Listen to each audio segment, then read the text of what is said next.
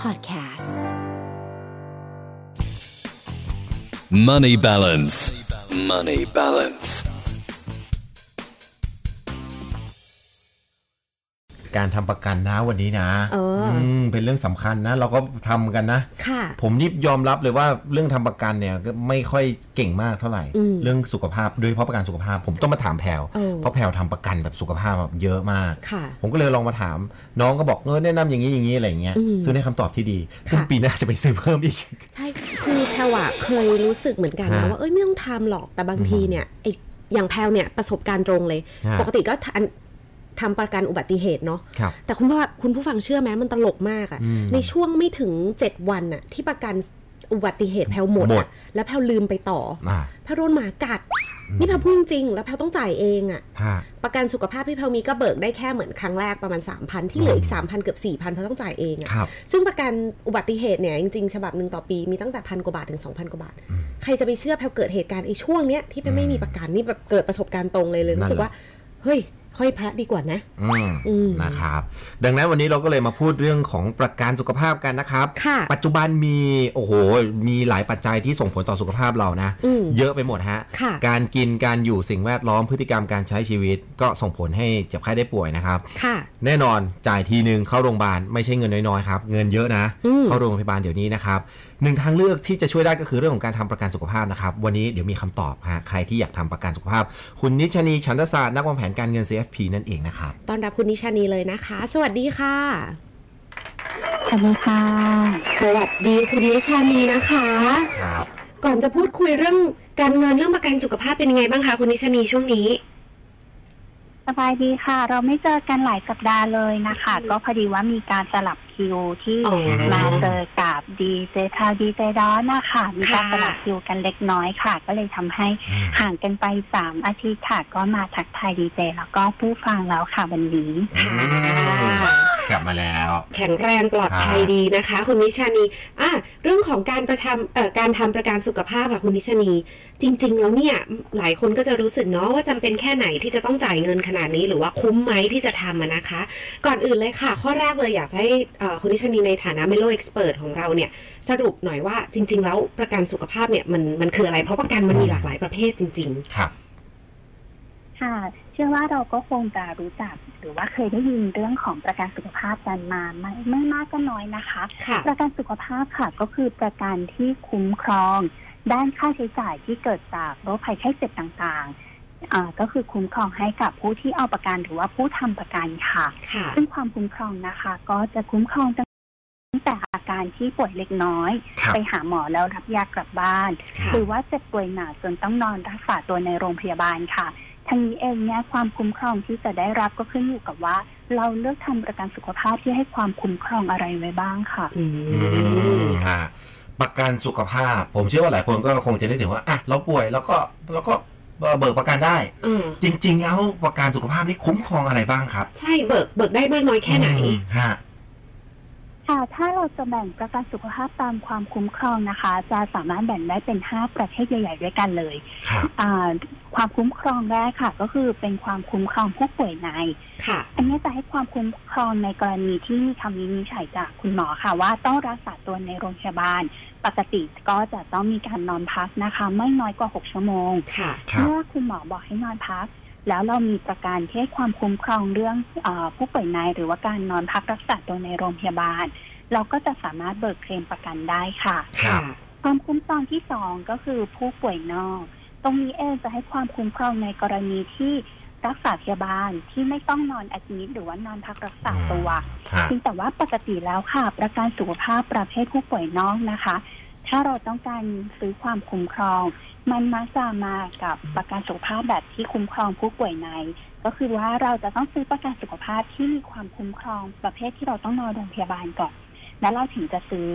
ผู้ป่วยนอกเนี่ยพ่วงเข้าไปด้วยได้ อืม ค่ะ ได้ยินกันบ่อยเรียกว่า OPD เนอะ อืม อืม ต่อมา ใช่ ค่ะ ค่ะก็คือเป็นผู้ป่วยในจะเป็น IDD แล้วก็ ค่ะ ผู้ป่วยนอกเป็น OPD อย่างนี้นะคะ ครับ ความคุ้มครองที่สามค่ะ ก็คือความคุ้มครองเรื่องของโรคร้ายแรง ม อันนี้จะเป็นประกันสุขภาพที่คุ้มครองการรักษาโรคร้ายแรงโดยเฉพาะ ซึ่งเป็นเรียกว่าเป็นโรคที่ มีค่าใช้จ่ายในการรักษาที่สูงนะคะ ค่ะ จำเป็นที่ต้องใช้ผู้เชี่ยวชาญในการรักษา อย่างเช่นมะเร็งเบาหวานหลอดเลือดค่ะ ค่ะ อ่าความคุ้มครองที่สี่ค่ะ ก็คือเรื่องของอุบัติเหตุ ตรงนี้จากคุ้มครองค่ารักษาพยาบาลที่เกี่ยวกับการบาดเจ็บจากอุบัติเหตุต่างๆจะบาดเจ็บเล็กน้อย อย่างเช่นหกล้มหมากัดนะคะ หรือว่าไปจนถึงทุพพลภาพหรือเสียชีวิตค่ะ ครับ แล้วก็สุดท้ายเลยความคุ้มครองในเรื่องของชดเชยรายได้ค่ะ ตรงนี้จะ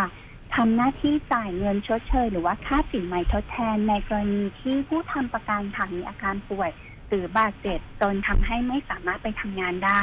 ปกตินะคะ ประกันชดเชยรายได้จะจ่ายก็ต่อเมื่อ มีคำสั่งของแพทย์ว่าต้องนอนพักรักษาตัวในโรงพยาบาล อืม นั่นหมายความว่าถ้าเกิดคนที่นอนรักษาตัวในโรงพยาบาลจะไม่สามารถทำงานได้ ค่ะ รับ ตรงนี้เราจะสามารถไปเบิกเคลมประกันเพื่อเบิกเงินชดเชยรายได้ได้ค่ะ โอเค ครับ ห้าประเภทเนาะคร่าว ห้าประเภท ๆ แต่ว่าทั้งหมดทั้งมวลเนี่ยเราสามารถเลือกซื้อได้ ใช่ ใช่ไหมคะ แบ่งได้ใช่ แบ่ง หม ได้ ทีนี้คุณนิชานีค่ะ มันจำเป็นไหมเนี่ยทั้งหมดที่กล่าวมาทั้งหมดเนี่ยประกันสุขภาพเนี่ยมีความจำเป็นไหมว่าเราต้องทำอ่ะ ต้องขอกล่าวว่าจำเป็นและอาจจะมีความจำเป็นมากขึ้นเรื่อยๆค่ะ ครับ เพียงแต่ว่าจะจำเป็นในแง่ไหนบ้างอย่างเช่น คือเรามีห้าความคุ้มครองนะคะประกันสุขภาพมีห้าความคุ้มครอง แต่อยู่ที่ว่าเราอาจจะสมมุตินะคะ เรามองว่าเรามีโอกาสที่จะเอ่อเจ็บป่วยแล้วนอนพักรักษาตัวในโรงพยาบาล อันเนี้ย ค่ะ เยอะ แต่ว่าโอกาสที่เราเจ็บป่วยเล็กๆน้อยๆอาจจะไม่บ่อยมากนัก แล้วก็มองว่าเราสามารถที่จะสำรองเงินตัวเองออกไปได้ ค่ะ อ่าก็อาจจะไม่จำเป็นต้องซื้อประกันที่มีผู้ป่วยนอกก็ได้นะ ครั คะ บ หรือว่าเราเป็นพนักงานประจำที่ถึงแม้ว่าเรานอนพักรักษาตัวในโรงพยาบาล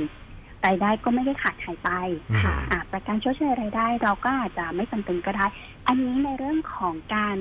เลือกซื้อความคุ้มครองอาจจะแตกต่างกันไปในแต่ละบุคคล แต่ถามว่าประกันสุขภาพจำเป็นไหมมองว่ายังจำเป็นค่ะ อืม ซึ่งบาง ค่ะ คนอาจจะมองว่า ถ้าไม่ป่วยก็ไม่คุ้มกับเงินที่จ่าย แล้วต้องจ่ายเงินเพิ่มสูงขึ้นในแต่ละปี ก็มีปัจจัยนะคะ ที่ต้องบอกว่าทำไมเราจำเป็นต้องทำประกันสุขภาพค่ะ เรื่องแรกเลยก็คือสิ่งแวดล้อมที่แย่ลง เราคงปฏิเสธไม่ได้ค่ะว่า ไม่ว่าเราจะอยู่ภาคส่วนไหนของประเทศไทยก็มีความเสี่ยงที่จะเกิดโรคภัยไข้เจ็บจากสิ่งแวดล้อม อื ไม่ว่าจะเป็นฝุ่นละอองขนาดเล็ก PM 2.5 ที่ช่วงเมื่อปีที่แล้วที่เป็นปัญหากันมากเลย ค่ะ ครับ น้ำเสียไปจนถึงสิ่งแวดล้อมที่เกิดจากการทำงานต่างๆ ค่ะ ก็มีโอกาสที่จะทำให้เราเจ็บป่วยมากขึ้น เรื่องที่สองค่ะ โรคภัยใหม่ๆที่มีมาเรื่อยๆ เชื้อโรคต่างๆ มีวิวัฒนาการเกิดขึ้นตลอดเวลาค่ะ เราเคยเป็นหวัดไม่ได้หมายความว่าเราจะไม่เป็นหวัดซ้ำสอง อืม ไวรัสก็เกิดขึ้นใหม่ ๆ มีโรคชื่อใหม่ ๆ มาให้ได้ยินเสมอ ปัจจุบันโรคโควิด -19 ค่ะ ที่เกิดจากไวรัสโคโรนาสายพันธุ์ใหม่ จริงอยู่ว่าโควิด -19 ถ้าป่วยประเทศไทยรับรอง ให้เรียกได้ว่ารักษาฟรี แต่ไม่ใช่ทุกโรคที่เป็นแบบนี้ ครั เพ บ ราะฉะนั้นการทำประกันสุขภาพก็จะช่วยบรรเทาภาระค่าใช้จ่ายได้ อืม สุดท้ายค่ะจ่ายน้อยรักษาได้มาก อันนี้ขอยกตัวอย่างนะคะ ถ้าเป็นผู้หญิงอายุ 35 แล้วทำประกันที่คุ้มครองค่ารักษาพยาบาล จากการเจ็บป่วยแล้วก็อุบัติเหตุ วงเงินหนึ่งล้านบาทค่ะ คุ้มครองค่าห้องเมื่อนอนพักรักษาตัวในโรงพยาบาลวันละหนึ่งพันแล้วถ้าหากเสียชีวิตได้ความคุ้มครองหนึ่งแสนบาท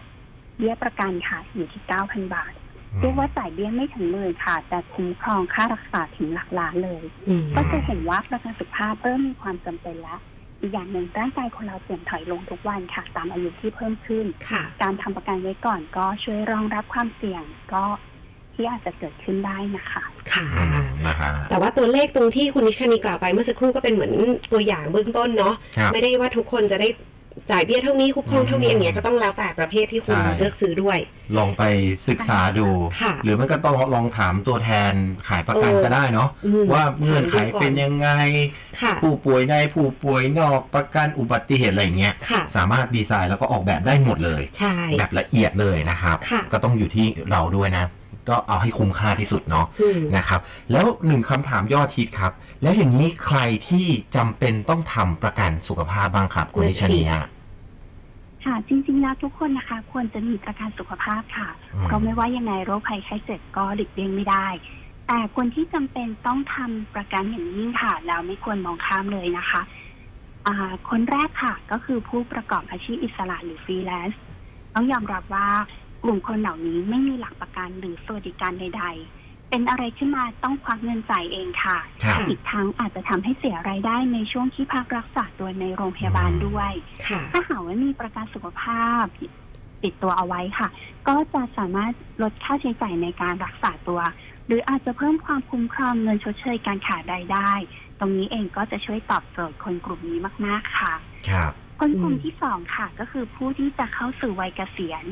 ต้องยอมรับว่าเมื่ออายุมากขึ้นสิ่งที่ตามมาหลีกเลี่ยงไม่ได้เลย ก็คือปัญหาสุขภาพ ประกันสุขภาพก็จะเป็นตัวช่วยที่ดีที่จะช่วยลดค่าใช้จ่ายที่อาจเกิดขึ้นค่ะ ค่ะ อย่างไรก็ตามเมื่ออายุมากขึ้น ค่าเบี้ยประกันก็จะสูงขึ้นตาม อืม อันนี้ก็ต้องพิจารณานะคะ ว่าค่าเบี้ยประกันที่เพิ่มขึ้น เราสามารถที่จะจ่ายเงินได้ไหวไหมนะคะสำหรับค่าเบี้ยประกัน ะ เราก็ต้องระวังค่ะว่าอายุมากขึ้นแล้วเราค่อยไปรอทำประกันสุขภาพ ถึงตอนนั้นถ้าเราตรวจพบว่าเราเจ็บป่วยเป็นโรค อืม อะไรบางอย่างขึ้นมา เป็นโรคร้ายแรงขึ้นมา ครับ ก็อาจจะทำประกันไม่ได้แล้วนะคะ ครับ ค่ะ สุดท้ายค่ะกลุ่มที่มีความสำคัญเลยค่ะ ก็คือ ผู้ที่ต้องการความคุ้มครองให้กับลูก คนที่มีครอบครัวค่ะ การทำประกันสุขภาพจะช่วยบรรเทาค่าใช้จ่ายระยะยาวได้ดีค่ะ ก็ทั้งทำให้ลูกด้วยนะคะ หรือว่าทำให้ตัวเองค่ะ อืม เนื่องจากอายุของเราที่มากขึ้น แล้วที่สำคัญค่าใช้จ่ายทางสุขภาพของเด็กสูงมากค่ะ อืม ค ถ้า รับ มีประกัน จริง ก็น่าจะช่วยได้ ค่ะ สำหรับพนักงานประจำค่ะ หรือว่ามนุษย์เงินเดือน จะมีสวัสดิการค่ารักษาพยาบาลของที่ทำงานอยู่แล้ว อันนี้แนะนำว่าพิจารณาดูว่าเพียงพอกับค่าใช้จ่ายที่อาจจะเกิดขึ้นเมื่อเจ็บป่วยไหม ค่ะ แล้วค่อยมาลองดูว่าจะทำประกันสุขภาพเพิ่มเติมไหมค่ะ อื ครับ ม อ่า จริงเพราะว่าพนักงาน ดีนะ ประจำเนี่ยก็แล้วแต่ระดับด้วยเนาะก็ ครั จะ บ ได้ในระดับที่แตกต่างกัน แต่บางทีเนี่ยมันก็อาจจะไม่ได้ครอบคลุมใน อืม โรคบางโรคหรือโรคร้ายแรงที่ ครั เรา บ อยากให้ครอบคลุมก็ลองไปดูสัญญาณแนบท้ายเพิ่มเติมไปขอ HR ดูได้ อืม นะคะคุณนิชานีค่ะคำถามสุดท้ายเลยมีคำแนะนำเพิ่มเติมอีกไหมคะที่อยากจะที่อยากจะบอกเพิ่มเติมเกี่ยวกับการทำประกันสุขภาพอะค่ะ ผู้ที่ต้องการความมั่นคงในชีวิตนะคะ ประกันสุขภาพเรียกว่าเป็นตัวช่วยที่ดีที่เป็นหลักประกันให้มั่นใจว่าเมื่อเจ็บป่วยขึ้นมา การมีตัวช่วยคอยคุ้มครองด้านค่าใช้จ่ายเอาไว้